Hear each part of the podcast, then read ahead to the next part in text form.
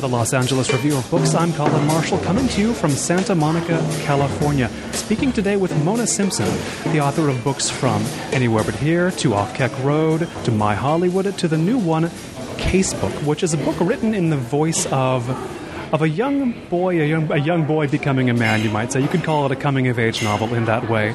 And this boy, Miles, is different from me in a very specific way I was thinking about. Because a while ago, a friend of mine who's my age was saying growing up, his mom kept a diary.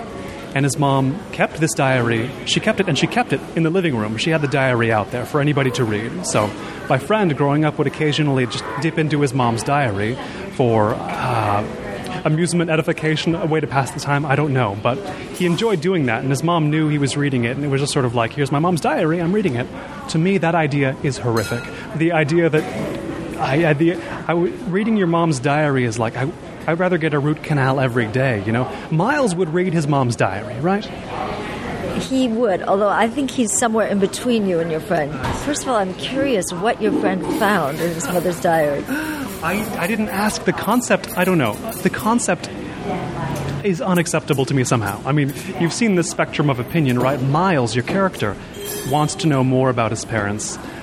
I don't not want to know about my parents, but there's something about the personal things of your parents. Either you want to, either you want to co- have contact with those, or you don't, right?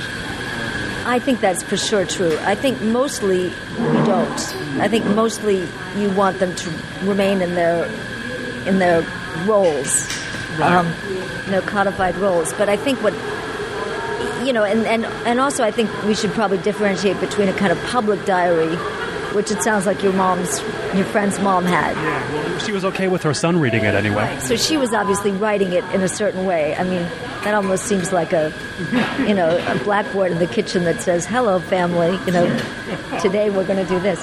But um, but Miles actually starts out snooping really for for pretty benign and ordinary purposes. He's hoping to find out about what the rules will be regarding television and Game Boy and the various electronics he'll be allowed to use. He's He wants to know the system so as to better play the system. so as to better play the system exactly. He feels his parents are a little bit on the on the troglodyte side. He he would like them to be less Ludditic and allow him to to be more um, independent in his in his viewing.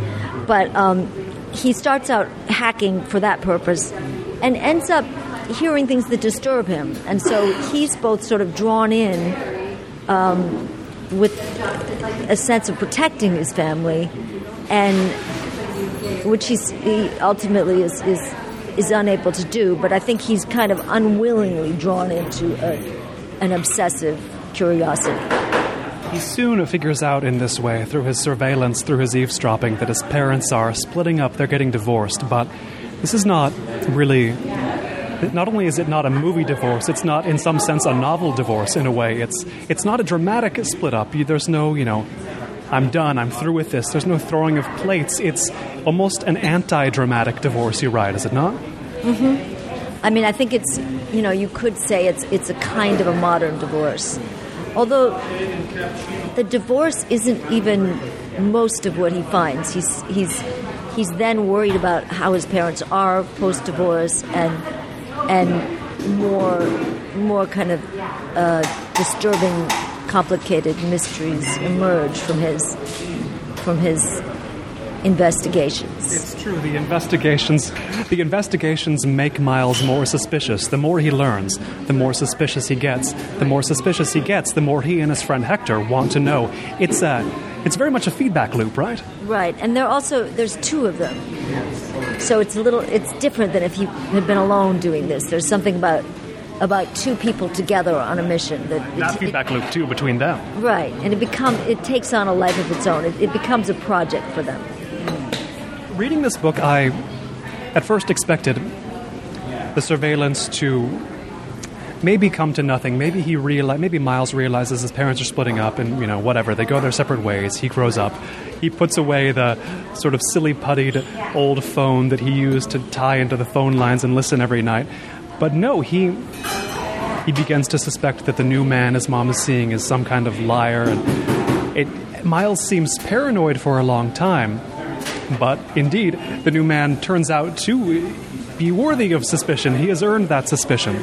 But at the same time, this, this fellow, this new fellow, Eli, that his mom's seeing, that Miles suspects is a liar, is a, is a cheat, uh, or, or even worse, he is also not a super dramatic figure. He's very mild, and there's a way in which his psychopathy plays sort of mildly, doesn't it? This is not.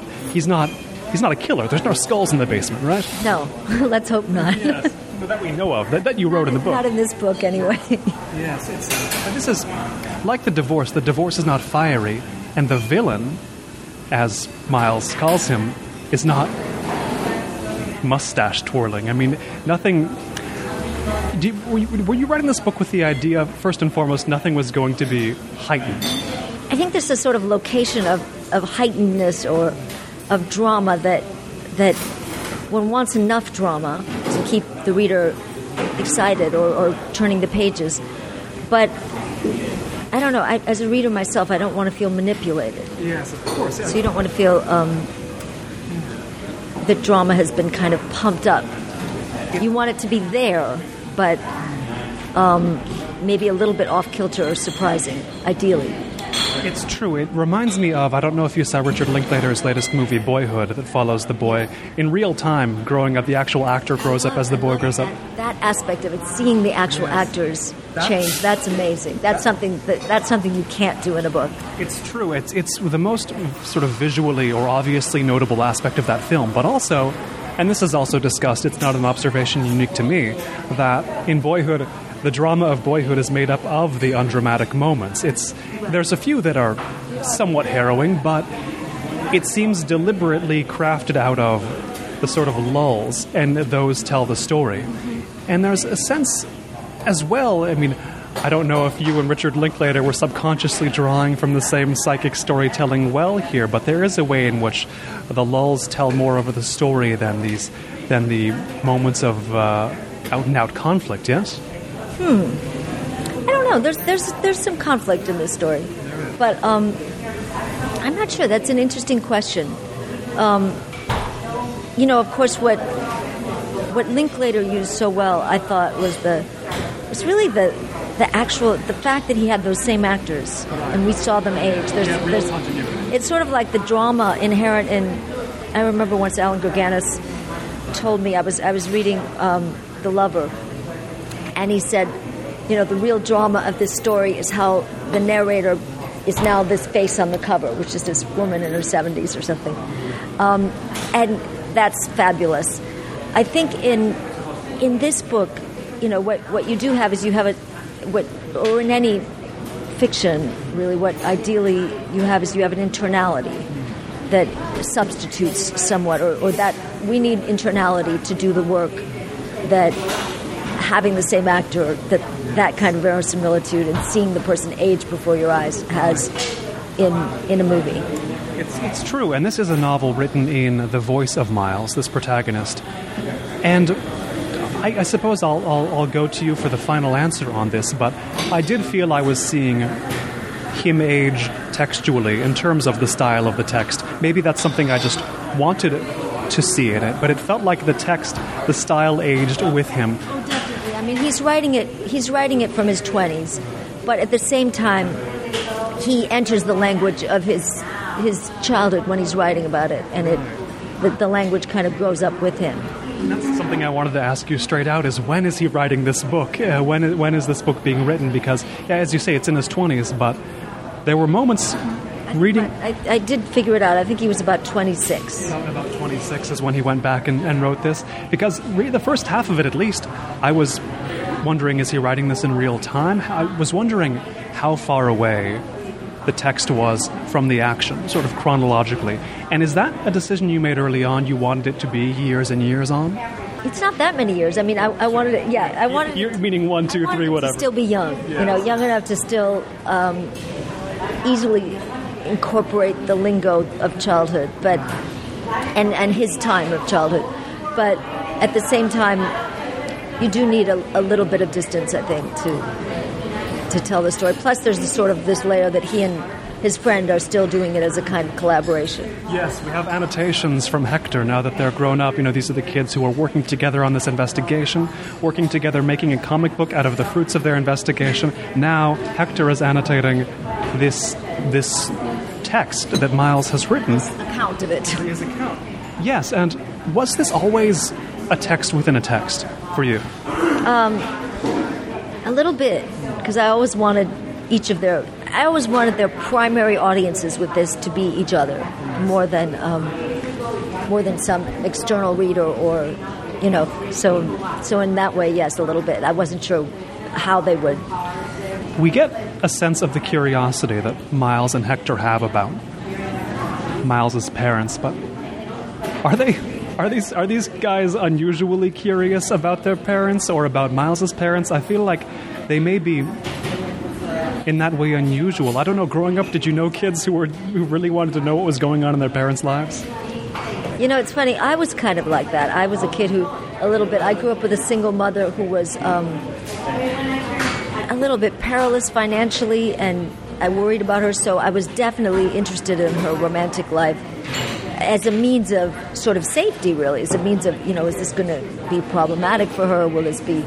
Will this person hurt her? Will this person, on contrarily, you know, marry her and allow her to not worry about her financial woes. So I was definitely a kid who was, but but no, I think I think it's definitely a, a, a property. It's not an idea. One doesn't want one's children to be obsessed with one's life. I wouldn't think so. No, and in fact, um, when my son wrote this book, read this book, his response is, "These kids are like, it's you know that doesn't." It's completely unrealistic. These kids are obsessed with their parents. Um, so no, I think um, I think that it's it's a it's a particular circumstance that would encourage that. That would, um, and I it, and it's not what we would call healthy. Right. It's not, but then you don't take the sort of classically unhealthy route, which would be, I don't know, to have Miles be, be sort of the defender of his mom, fighting off all other suitors because he subconsciously wants to be the man of the house or whatever. I mean, that's a simple route to go, and it wouldn't be a, a very satisfying one. I mean, what Miles wants to be, what he, what role he wants to play in the family is a little more, little more complicated than that, right? He doesn't just feel like he's ascended to man of the house, does he? No, not exactly. I don't think that that doesn't seem to be him. What role does he think he's playing in the family, though? Um, I don't think he's thinking about it overtly, but I think he's. Um, I think he's been caught up in a in a mystery. He's, he's sort of been led by an obsession, and and once it's begun, he can't really stop it. And in that way, Casebook has a lot in common with detective novels. But how much do you, how much would you say it really does have in common with that form, with the form of the detective novel? How much would you say you've used from that tradition? I'm not sure. Yes. I mean, I've, I've read, yeah. I'm not sure. I, I grew up reading a lot of girl detective novels and, and some some regular, some adult detective novels too. But so I'm not sure. I think it's it's all just sort of assimilated there. But um, I, I definitely wanted that to be a part of it, but not the main part of it. It has something else very much in common, to my mind, with detective novels, with some of the canonical ones, at least of the 20th century, a Los Angeles setting. And this is a city you've used fruitfully before, and it's one that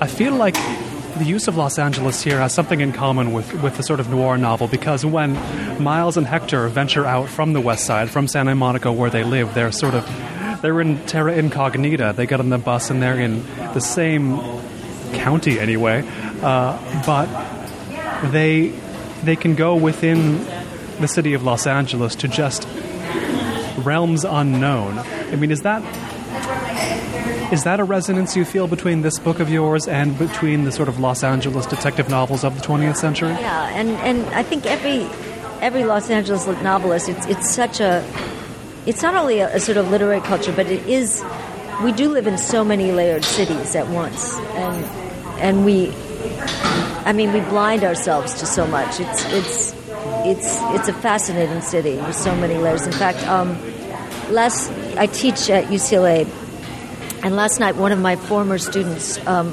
whom I'd had I think when I first started at UCLA, maybe a decade ago or even a little more, came back to my class. And what she does is she she works at um, the main juvenile. Um, I want to say prison, but she had a name for it. I think it's. But anyway, she works there, and and she she's producing a magazine of these kids' work, and she says most of the girls she works with are all trafficked kids.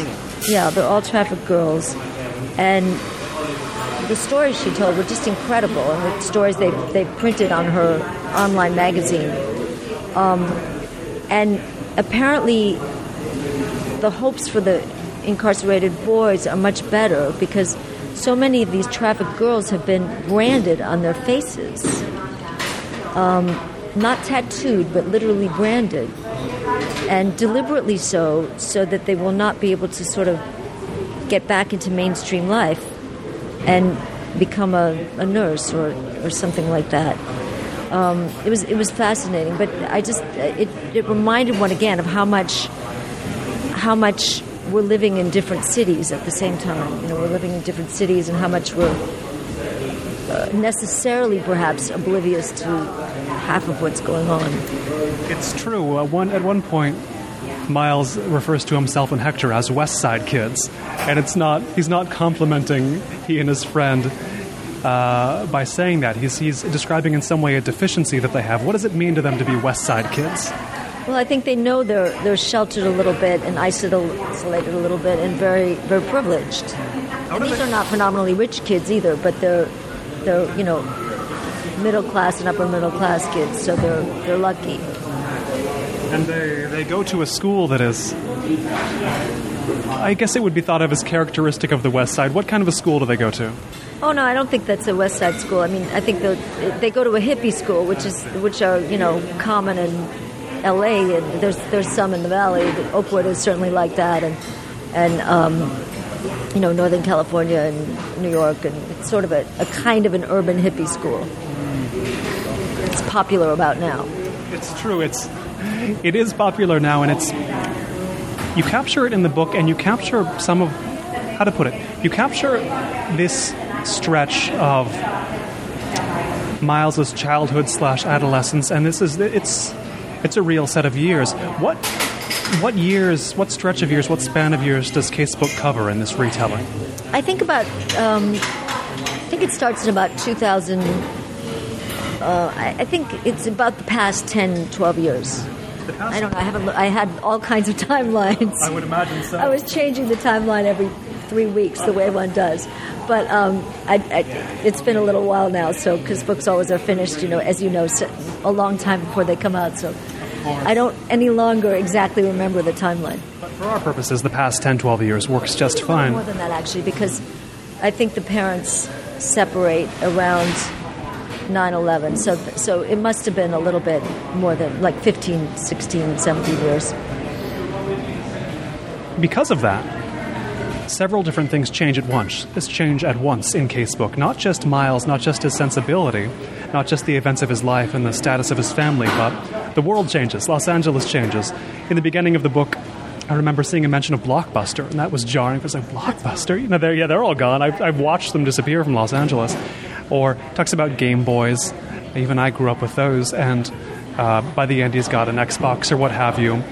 And one of my favorite ways technology comes through, the change of technology comes through, is his scheme of tapping the landline in the house stops working so well.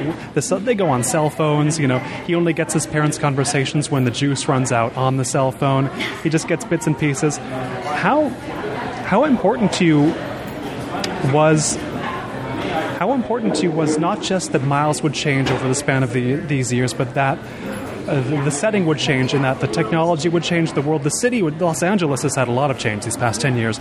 Were all those changes important to you writing this book, or was, were they coincidental with Miles' own change? I don't know. I think, um, I mean, I grew up in Los Angeles, so for me, Los Angeles has a um, an extra resonance. You know, I feel, I feel I feel confident writing about Los Angeles. I feel, uh, for example, I lived in New York for many, many years. I, I don't think I can ever. I could never write about New York the way I write, the way I feel writing about Los Angeles.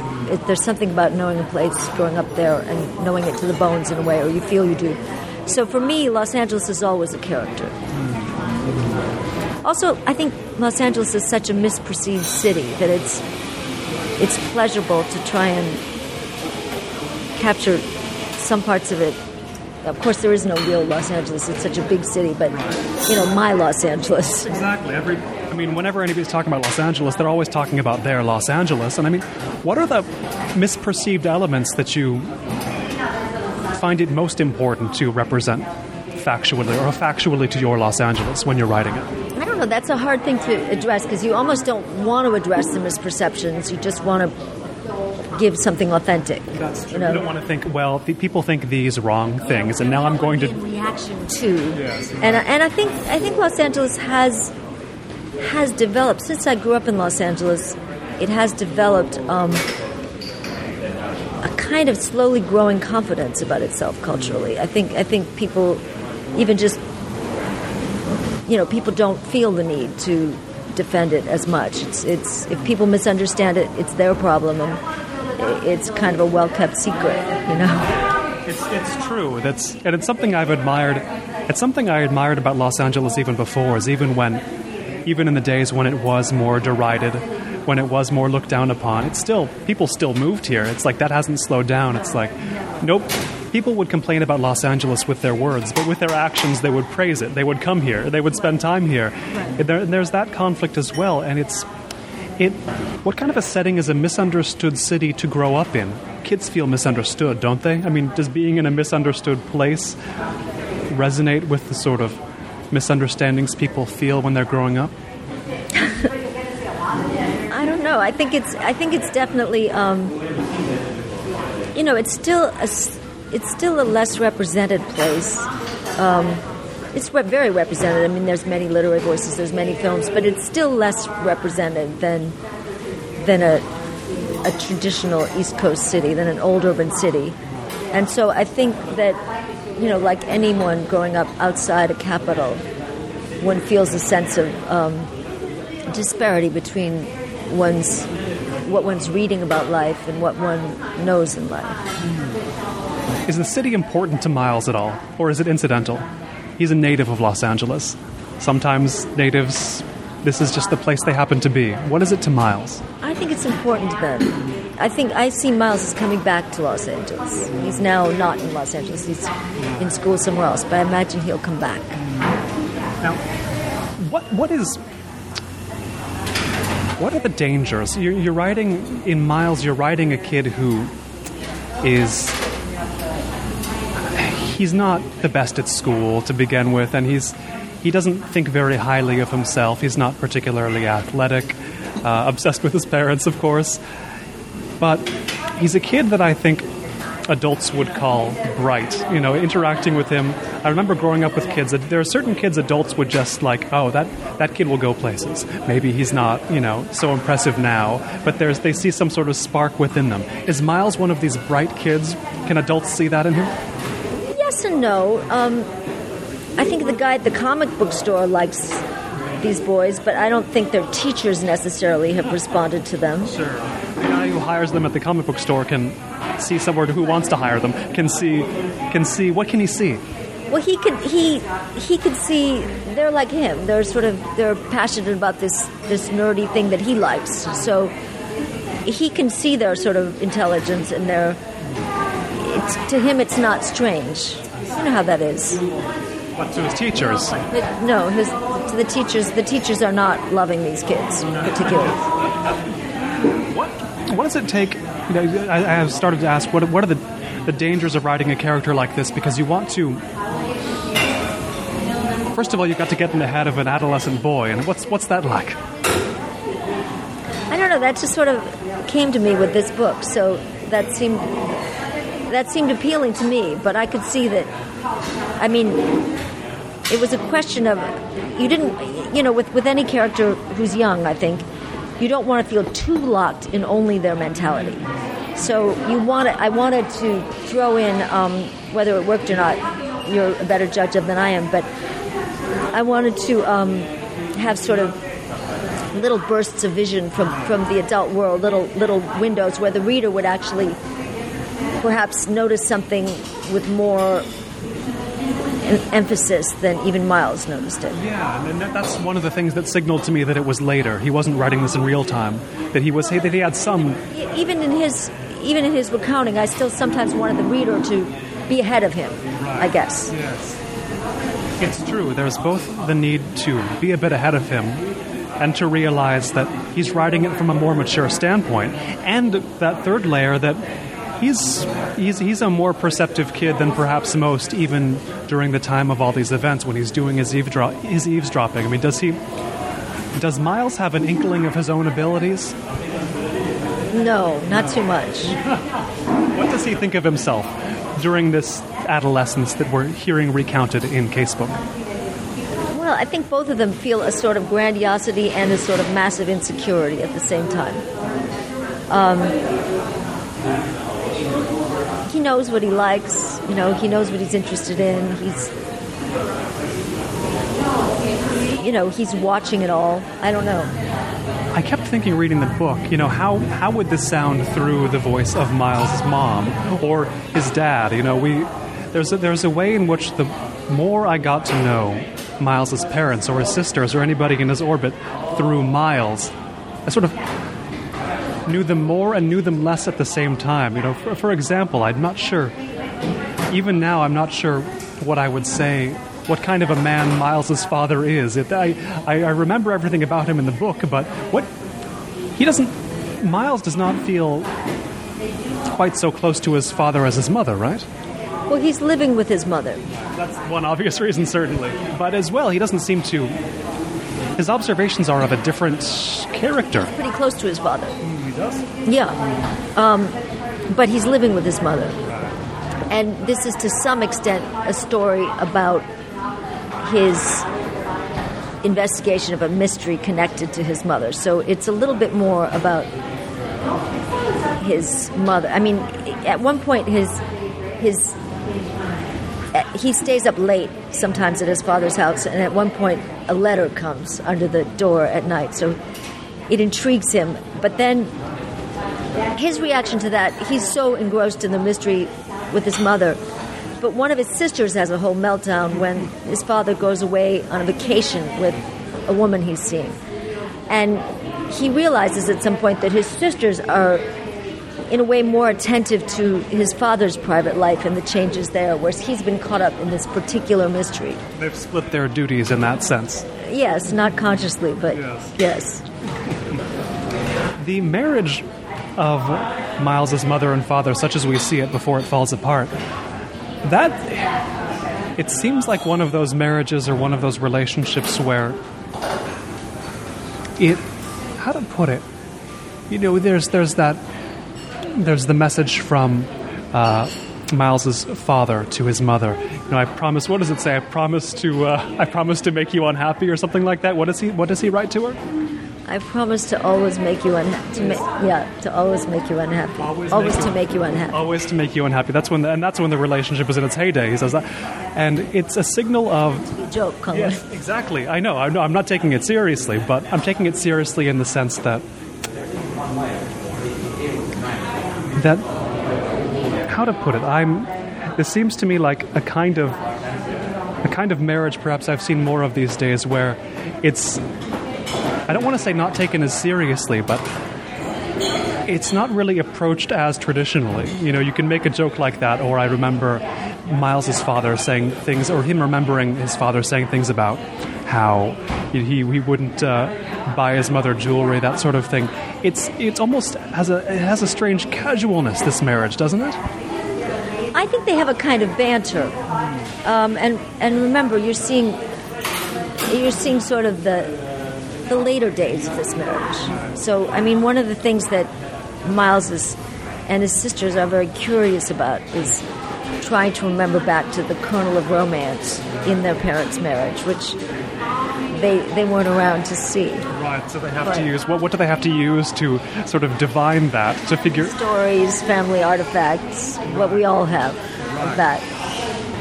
this sort of human drive to figure out to figure out what came before us, isn't it? I mean, that's how much of that how much of that spurs on Miles's investigative impulse? He just he wants to know. He just wants to know the part he's not involved in, Yeah, whether whether that's it's right. What before. before us, and, and, and in a way, whether we came out of a, a a beautiful mistake or out of a, you know, some sort of arrangement. You know, what we all want to be, we all want to be conceived in love.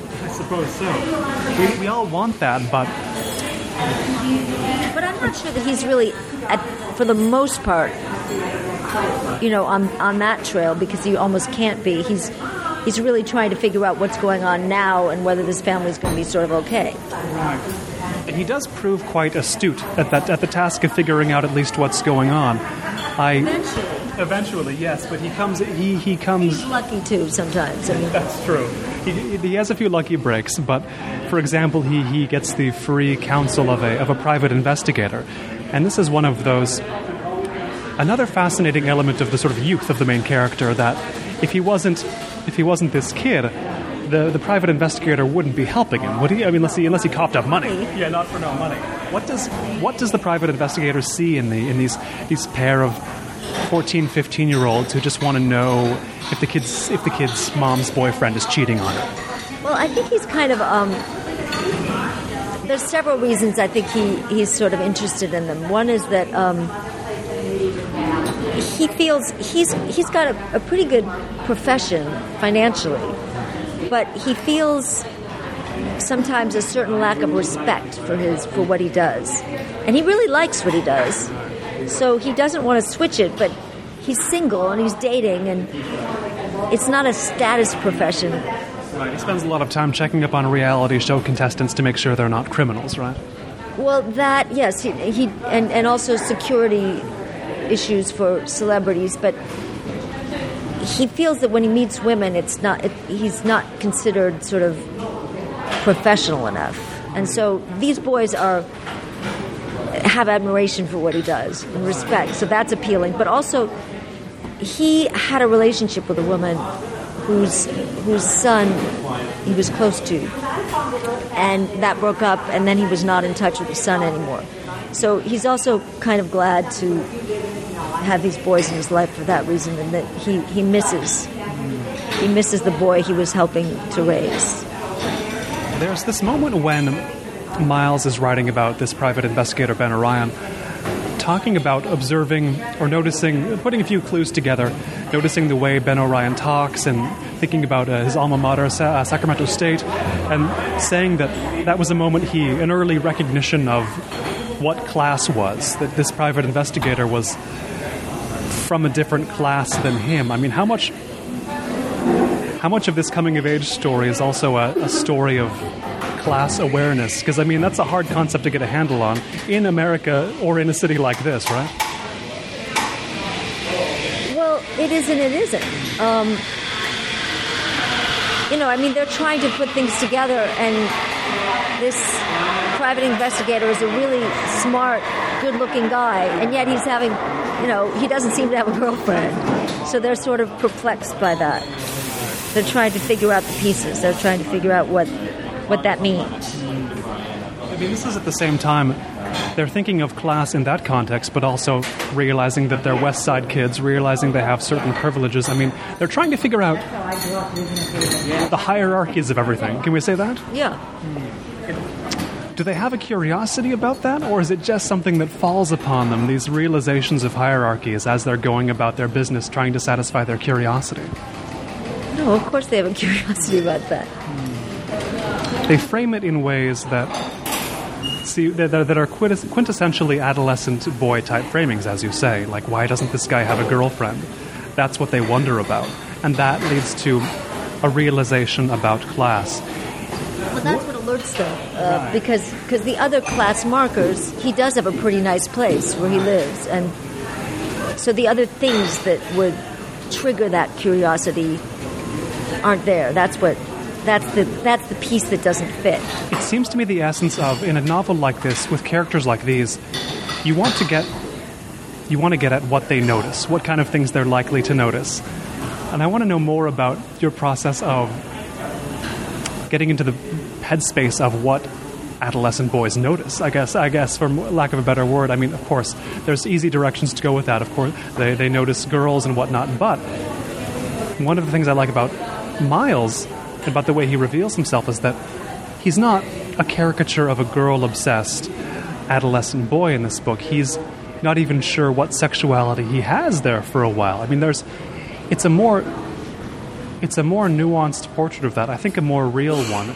But what what, what about him? I mean, because he says he talks about not being so sure what his sexuality is when he's getting to be 14, 15. That seems like a little late to becoming aware of that, doesn't it? Um, it may be, but it it seemed right for him. Right. It seems the true thing for him, and and and his friend, I think, still isn't really resolved. I think they're they're kind of um, they're kind of on the fringes of the social world in their school, and so the social sexual pressure is almost a little bit too much for them. And also, I I sort of perceive them as being in a way, there's a kind of position of certain. How can I put it? There's there's something I've observed a lot that's not easily capturable or or definable, but there are a number of men, say, or women too, but who who may be heterosexual in the way they live, and may even be, you know, sexually heterosexual, whatever that means, and, and I don't even know what that means exactly. But let's say that there, I mean, for adults, say there are many married people who are consider themselves happily heterosexual, and yet whose primary emotional connection, where all the juice is, is not with their partner, um, but with someone of their same gender. I think lots of men, for lots of men, is the person they work with and for whom they creatively, you know, share. That's and that's their main um, interest in life. Maybe things they can share with another man they work with. That doesn't mean that you know they're going to become gay or, or anything like that. Um, and and many women, I think, particularly at the period of life when they're raising children, you know, maybe their their closest, most intimate, thrilling connection is with another woman they can talk to about the things closest to them. That doesn't mean that they're.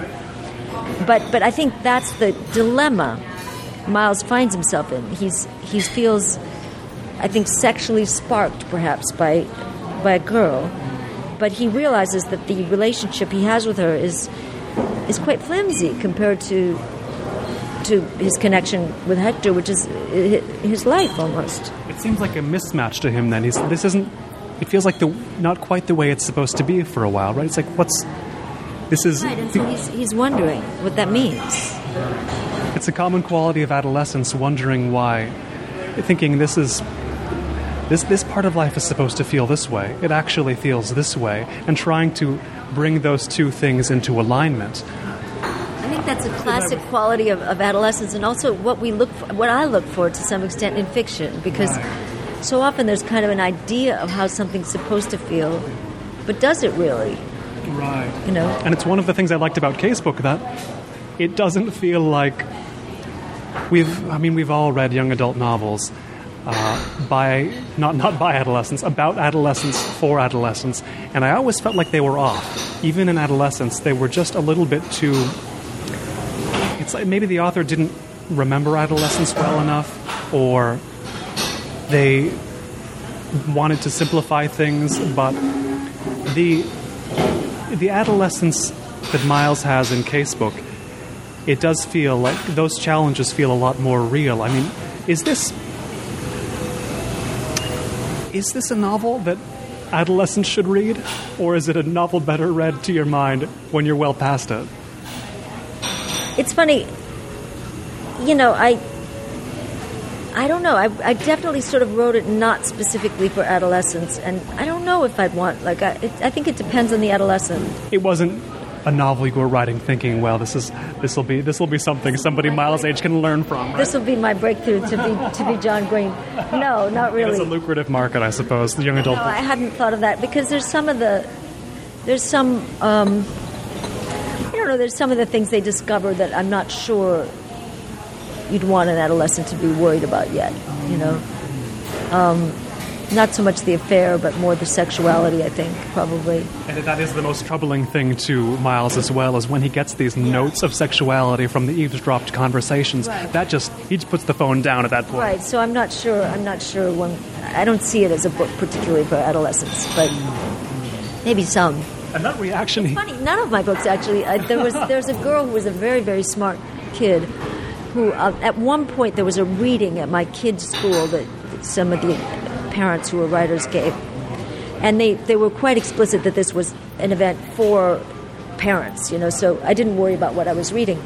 I was reading from Off Keck Road, and it was it was a passage that had some sex in it, and it seemed fine for adults, but I wouldn't have definitely wouldn't have chosen it for kids and one mother brought her you know like 11 year old and i was just Oh, horrified. no, and then the kid loved it you know that was really fascinating to her so then she wanted the book and i sort of had to say to the mother you know really i don't i don't think this is a great book for your 11 But old that gets at something else that I found unsatisfactory in, in standard young adult novels, which is that they don't give a lot of kids credit for what they can handle. This girl in the audience could handle what you had to read, and was maybe yeah that's maybe. true. And then again i mean you know kids now i mean there's just no they, they see everything. It's often said, but you know, kids learn more about everything sooner now, and often it's brought up as a huge issue. Is is I think it's been sort of perpetual, at least over the 20th century. Uh, are, is is this generation being ruined? for them is it bad for them Yeah. yeah But has any evidence emerged about that ever? I mean, to your mind, even is, is there a generation being ruined here? no i think you can't ruin a generation too easily Right. I think we're probably if I mean I think we're probably more ruined by um, by Instagram than by exposure to you know what I mean? Yeah, I, I know what you mean. I've never actually used Instagram. I'm aware of it, but it is interesting because I I already see a little bit of a divide between. Yeah, there's a certain every everybody. The past few generations has all, has all I think wondered how old am I going to be before I'm looking at kids these days and seeing how different their childhood adolescence is from mine. I'm 30 now, and already it's quite different. It's looking at a 15 year old, it's quite a different setting than they're in than I was 15 years ago. It's it's its own it's its own challenge in fiction. It seems writing young people. Do you think the the rate of change in in just the setting of one's adolescence is speeding up as well? Is it getting unrecognizable faster? Is the kids these days age getting younger? How old is somebody before? How old does somebody have to be before they look at adolescents, teenagers, and think that is so different from the environment I grew up in, whether it's the electronic devices or the sort of what they're exposed to? I so- it's where they grow up too. I mean, you know, it's funny. I teach at UCLA, and so the students tend to be, you know, of course, there's older students, but most of them are between 18 and 21. And even among themselves, they grew up in such different, really different environments and live in very different worlds even now. Financially, um, religiously, culturally.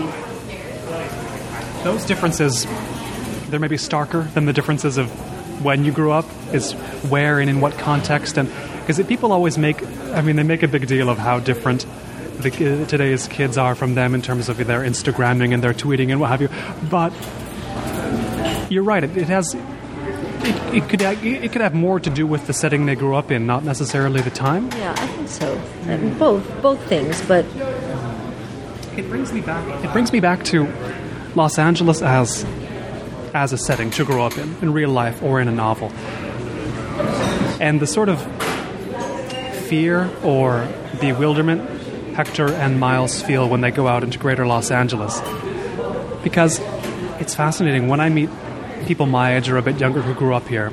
You know, there's one there was one girl specifically I was talking to a little while ago who's in her early 20s, out of college, grew up in Los Angeles, has lived in London, has lived in Seoul, has lived around the world, is very adept at navigating these other places, but for example, has no ability to say catch a bus in Los Angeles. Like in the way that Miles doesn't in the book. There's a sense in which sometimes growing up here, you're prepared for the world, but you're not really prepared for Los Angeles, right? Well, you know what? It's not Seoul, and and uh, for my one day in Seoul, so I don't really know Seoul, but certainly New York and London and Paris.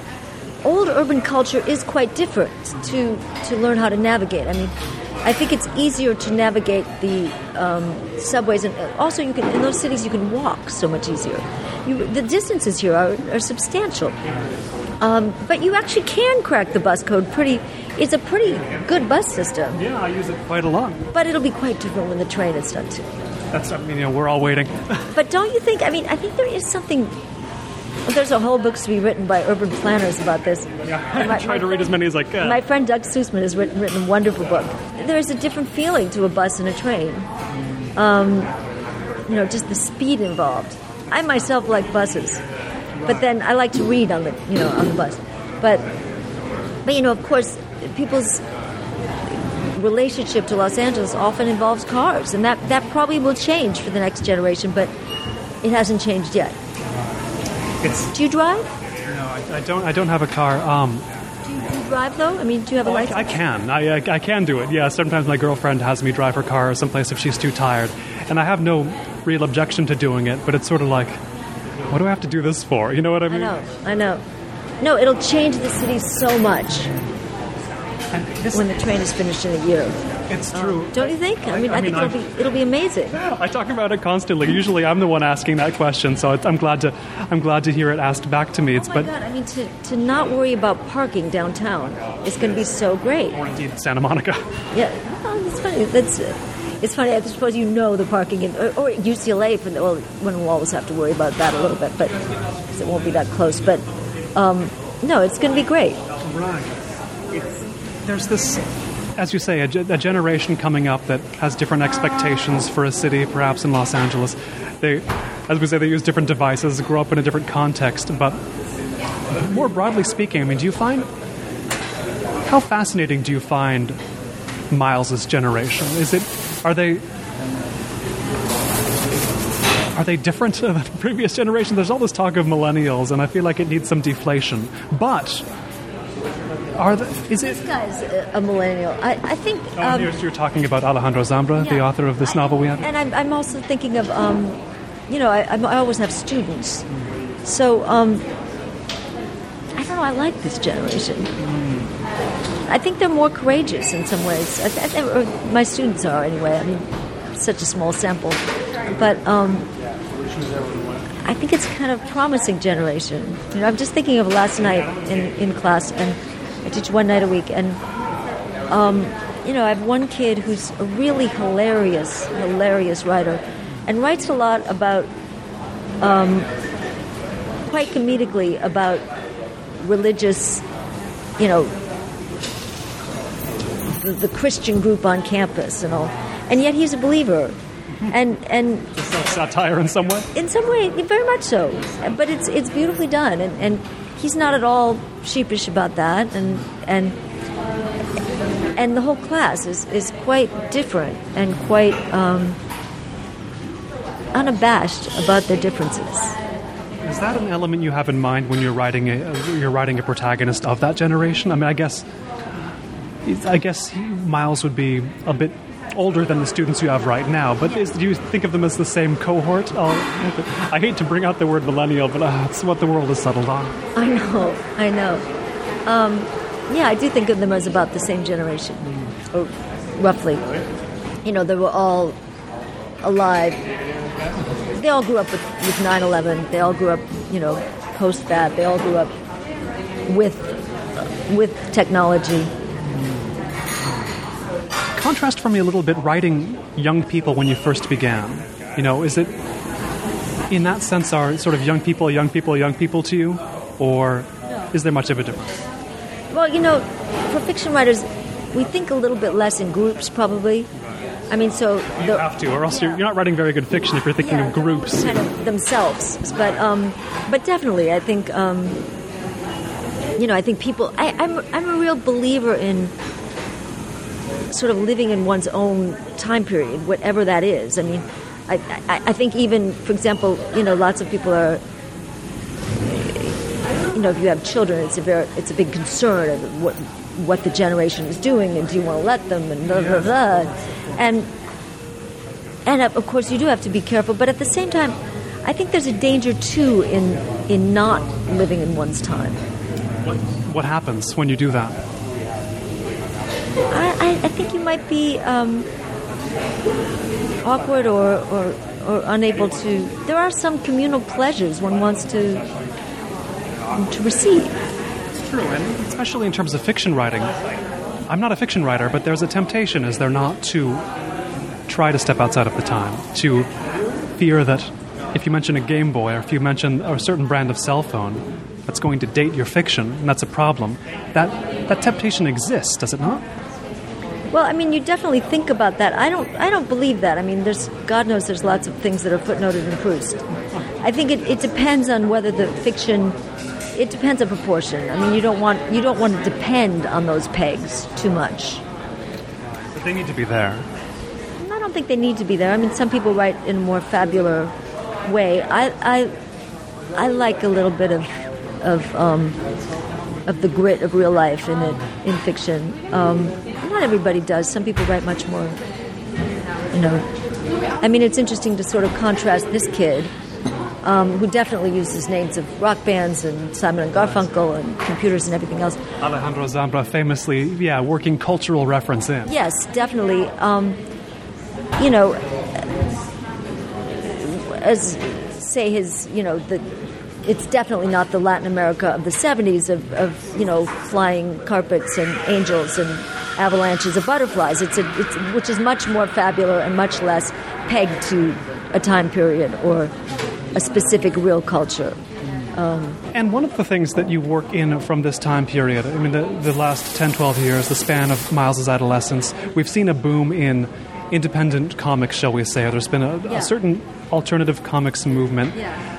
Hector novels and all that. Yes, I love that. All those and Hector and, and uh, Miles they produce this graphic novel of their experiences becomes a bestseller by the standards of those books, uh, or by any standard perhaps.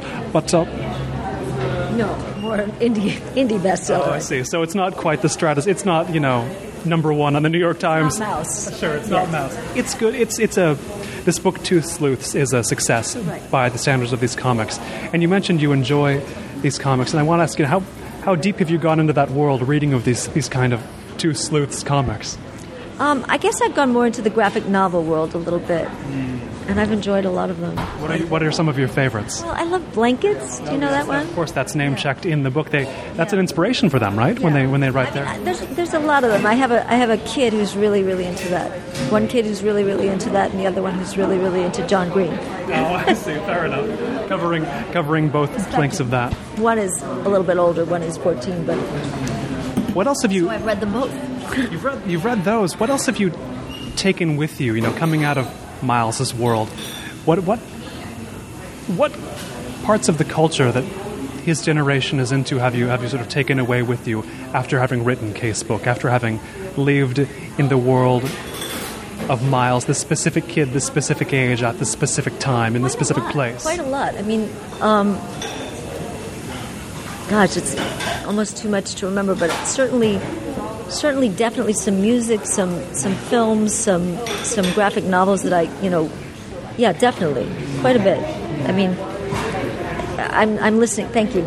I'm listening right now to um, something on podcasts, for yes. example. I'm listening to that, which is apparently ubiquitous. Which this is indeed right now. Something called the Serial, yes. which I just love, which was recommended to me by a kid that age, and, and it's uh, now I'm completely addicted. And everybody is. Everybody is. It's it's fabulous. So lots of things like that.